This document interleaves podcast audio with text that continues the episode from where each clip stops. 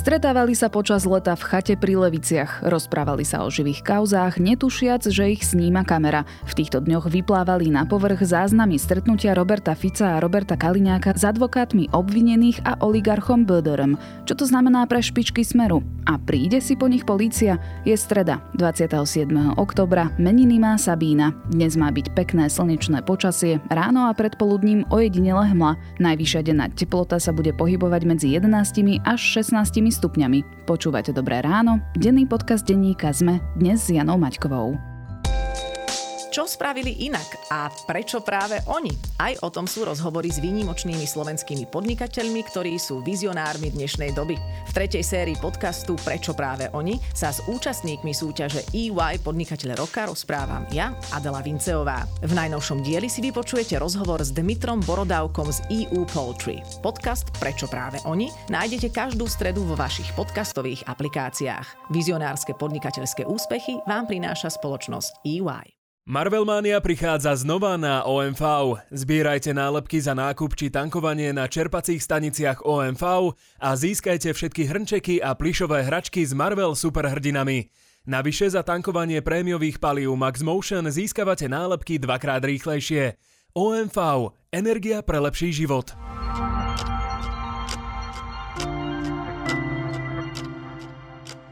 A teraz už krátky prehľad správ. Ľudia starší ako 55 rokov sa už môžu registrovať na tretiu dávku vakcíny proti covidu. Registrovať sa dá na stránke korona.gov.sk. Ministerstvo zdravotníctva odporúča posilňujúcu dávku každému, kto už je 6 mesiacov po druhej dávke. Minister hospodárstva Richard Sulík podáva na Roberta Fica trestné oznámenie za to, že o ňom dlhodobo hovorí, že užíva kokain. Šéf-redaktor časopisu Zemavek Tibor Eliot Rostas je vinný za hanobenie rasy a národa. Za svoj článok o Židoch má zaplatiť peňažný trest 4000 eur. Pokiaľ by ho nezaplatil, išiel by do väzenia na 3 mesiace. Rozhodol o tom najvyšší súd. Za výtržnosti na futbalovom derby medzi Trnavou a bratislavským Slovanom nesie zodpovednosť organizátor, povedal policajný prezident Štefan Hamran. Polícia môže podľa neho zasiahnuť až na pokyn organizátora.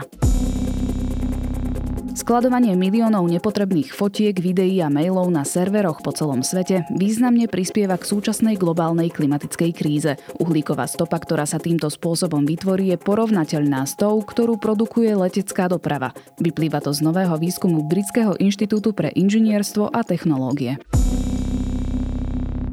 Viac podobných správ nájdete na sme.sk.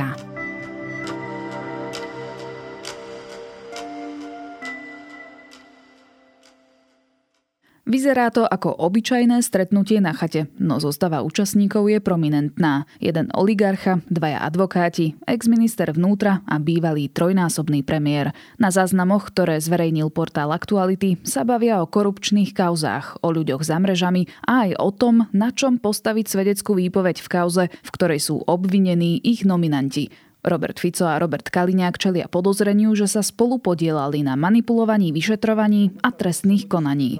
O detailoch nahrávok z chaty som sa rozprávala s Romanom Cuprikom a Petrom Kováčom z domácej redakcie Denníka Sme. Poprvé chcem povedať, že je to pravdepodobne prvýkrát v rámci Európskej únie, čo oficiálne štát dal sledovať a odpočúvať lídra opozičnej strany. Nebudem teraz hovoriť o lídrovi opozícii, aby sa Pelegrini neurazil. Roman, zažívame v týchto dňoch gorilu číslo 2? Ťažko povedať, či sa to dá nazvať Gorila 2, pretože tá pôvodná Gorila, čo sa týka rozsahu tých trestných činov a tej korupcie, o ktorej vypovedá, bola naozaj obrovská, kdežto v tomto prípade ide skôr o manipuláciu, podozrení z manipulácie s výpovediami alebo ovplyvňovania svetkov. Paralela v tom ale je tá, že tak ako aj pri pôvodnej gorile, aj teraz ide o nejaký konšpiračný objekt, kde sa stretávajú vplyvní ľudia. V oboch prípadoch e, ide aj konkrétne o Roberta Fica kde teda si dohadujú na pozadí nejaké kšefty. Chcem povedať aj to, že je šokujúce, akým spôsobom to urobili.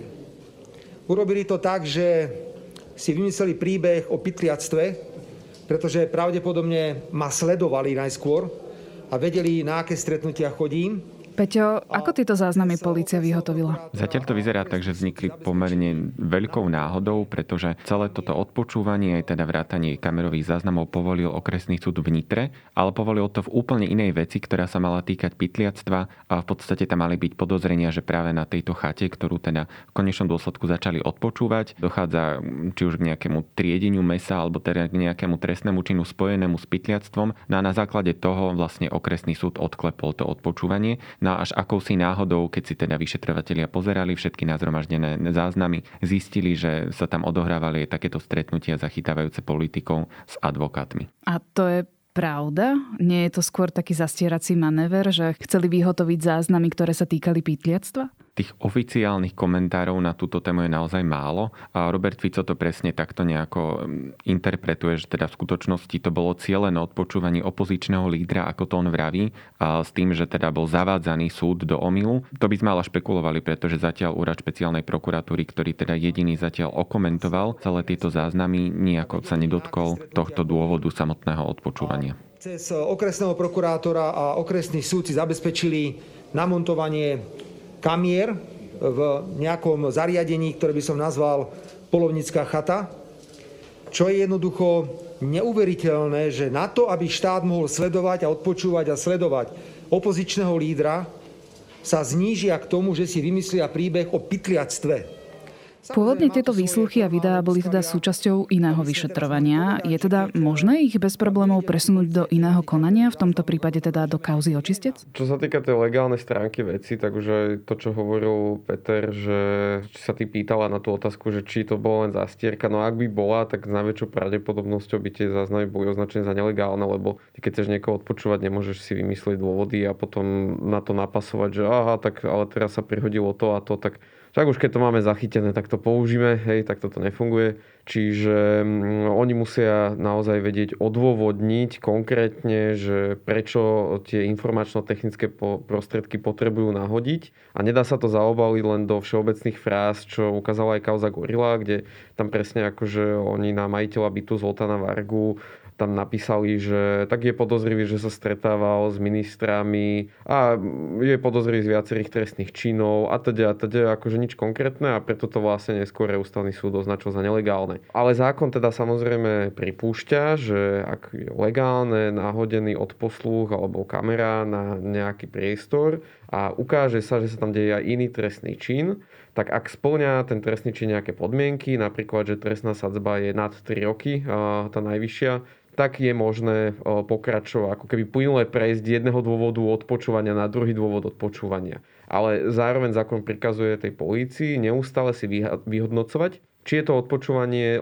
dôvodné a ak zistia tí policajti, že nie, že už sa tam teda nič nedeje, tak by mali ho okamžite skončiť. Čiže Môžu tieto videá fungovať ako dôkaz pri prípadnom vyšetrovaní obsahu tých nahrávok? Áno, mô, zatiaľ môžu, pokiaľ niekto nerozhodne inak. Môže sa k tomu vyjadriť súd, prípadne generálny prokurátor Maroš Žilinka už v minulosti skončil vyšetrovanie nejakých vecí, pretože sa mu nepozdávali nejaké dôkazy. Ja už sa ani nebudem stiažovať, veď vám to vôbec nevadí samozrejme. Prečo by vám to vadilo, veď ide o smer, ten únik informácií vyšetrovacieho spisu.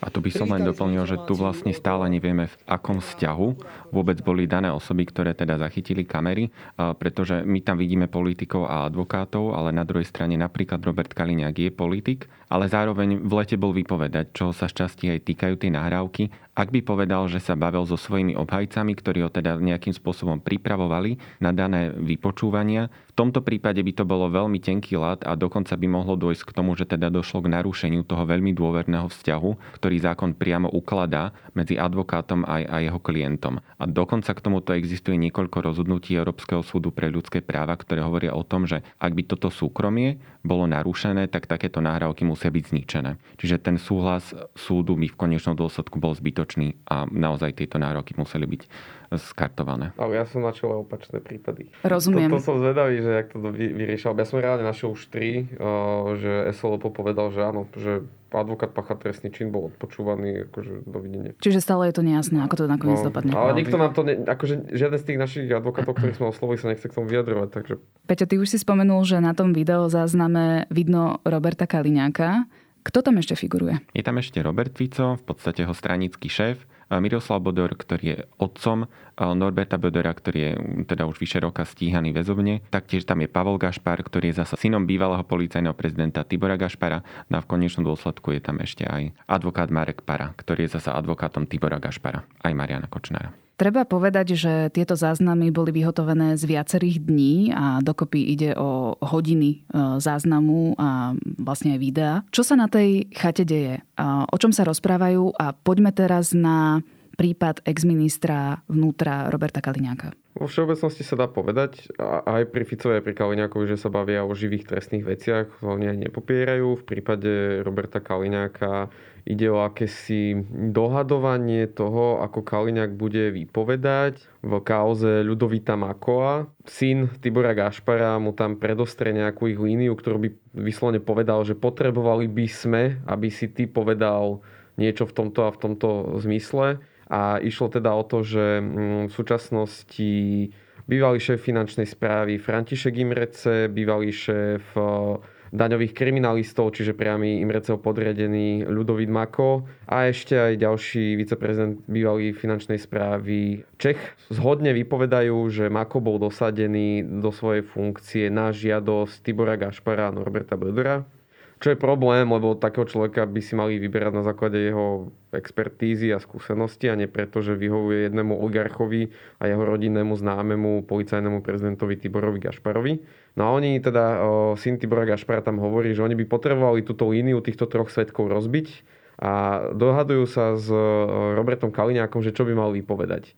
Robert Kaliňák o, na to reagoval len slovami, že išlo jeho súkromný rozhovor a nebude teda konkretizovať, že čo toto všetko malo znamenať, ale že podstatné je, že, že vraj teda na, počas už samotného výsluchu hovoril pravdu, takže ťažko ešte sa z toho vymotať, teda, že či oni ho navádzali na, nejaký, na nejakú krivú výpoveď alebo nie. Uvidíme, ako to vyhodnotia orgány činné v trestnom konaní.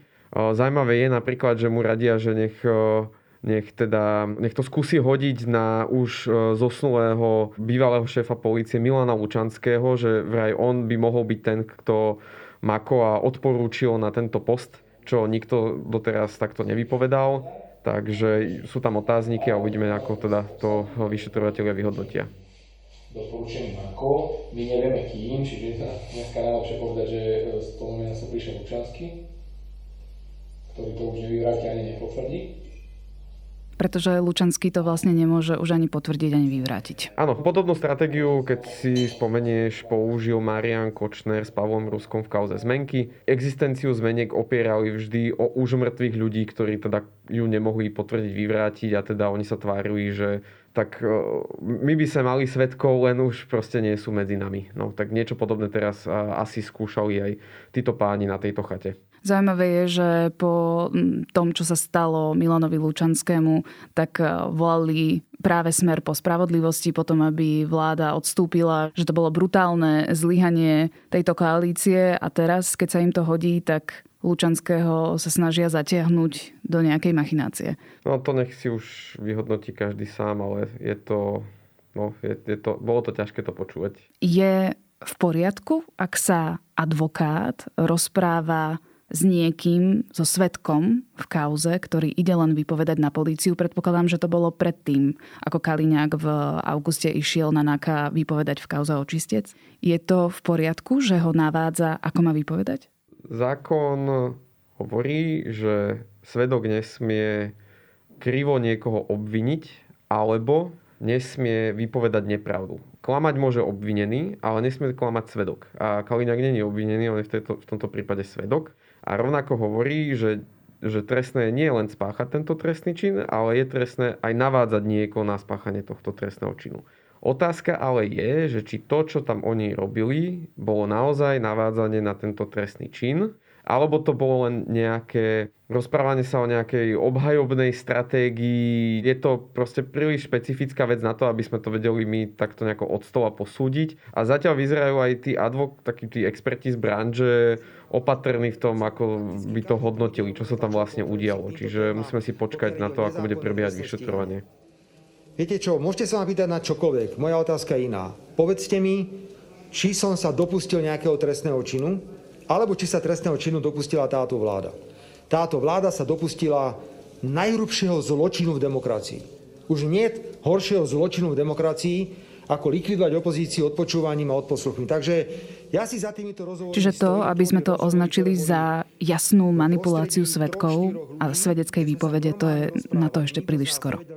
Zatiaľ áno. Ja by, ja by som pripomenul prípad Čabu Domotora, ktorý, na ktorý veľmi rád poukazuje napríklad Robert Fico alebo Robert Kaliňák, lebo tam už je to vlastne uzavretý prípad, kde niekto prišiel za Čabom Domotorom a povedal mu, že toto a toto potrebujem, aby si vypovedal on to urobil a následne sa priznal, že áno, ja som si teda túto výpoveď vymyslel a dostal za to nejaký trest. Takže ak sa toto udialo v tomto prípade, tak ide o veľmi podobné situácie.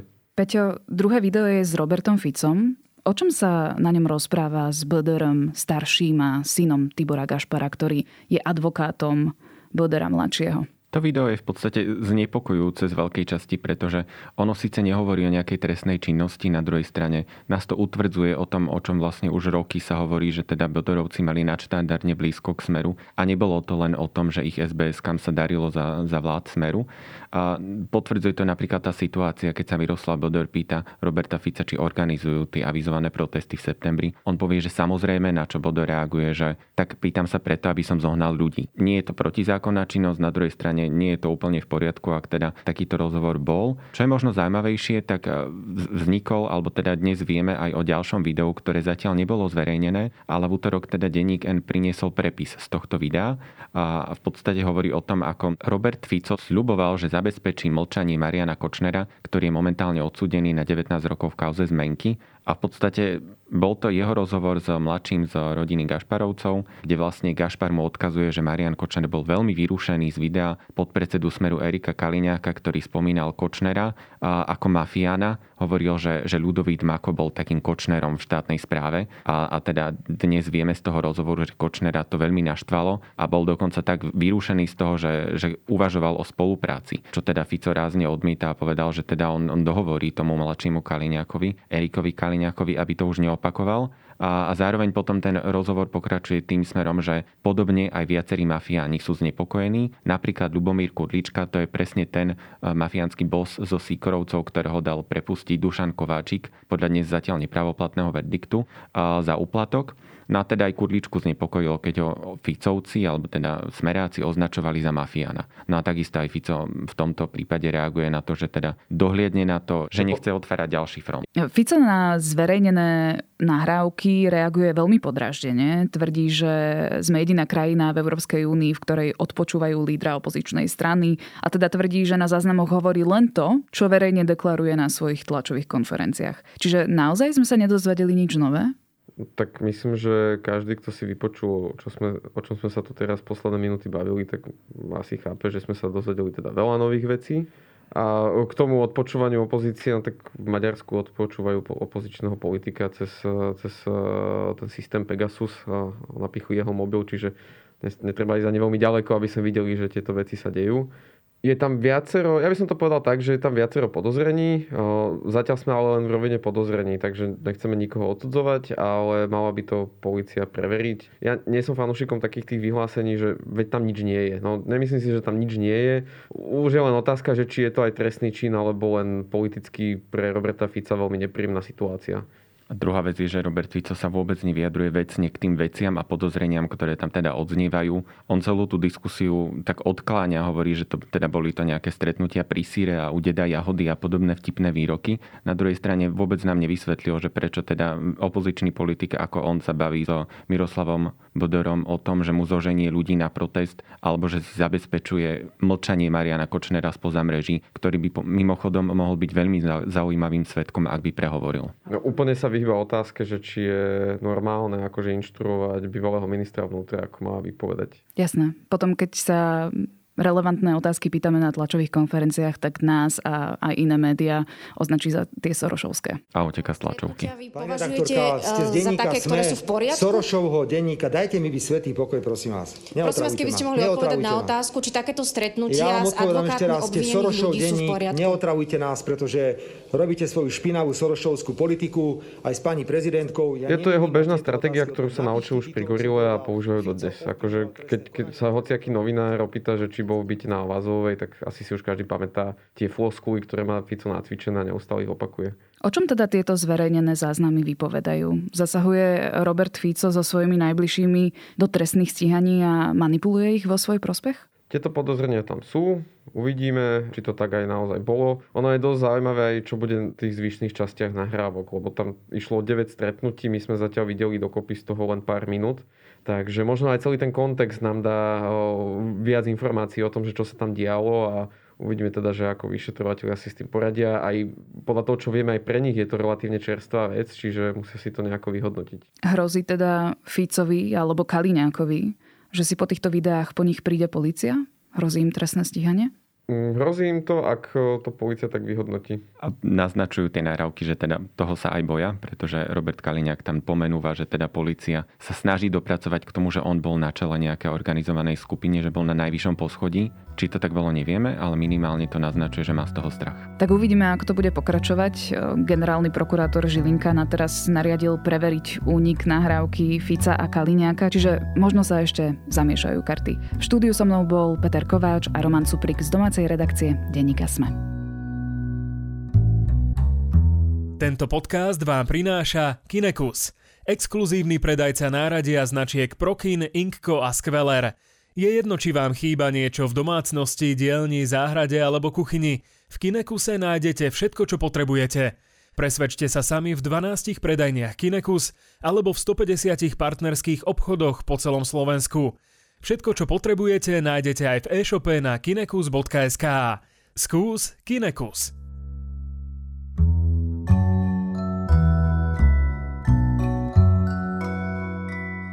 Rachel Kushnír napísala skvelý román Klub Mars, ktorý opisuje život ženy v ženskej väznici, kde si odpikáva dva za sebou nasledujúce doživotné tresty. Stretáva sa s novou realitou, paralelným svetom s vlastnými pravidlami, kde je pretvárka, násilie a zúfalstvo súčasťou každého dňa. A myšlienky na slobodu sú o to silnejšie, že za múrmi väznice zostal jej malý syn, o ktorom nemá žiadne informácie.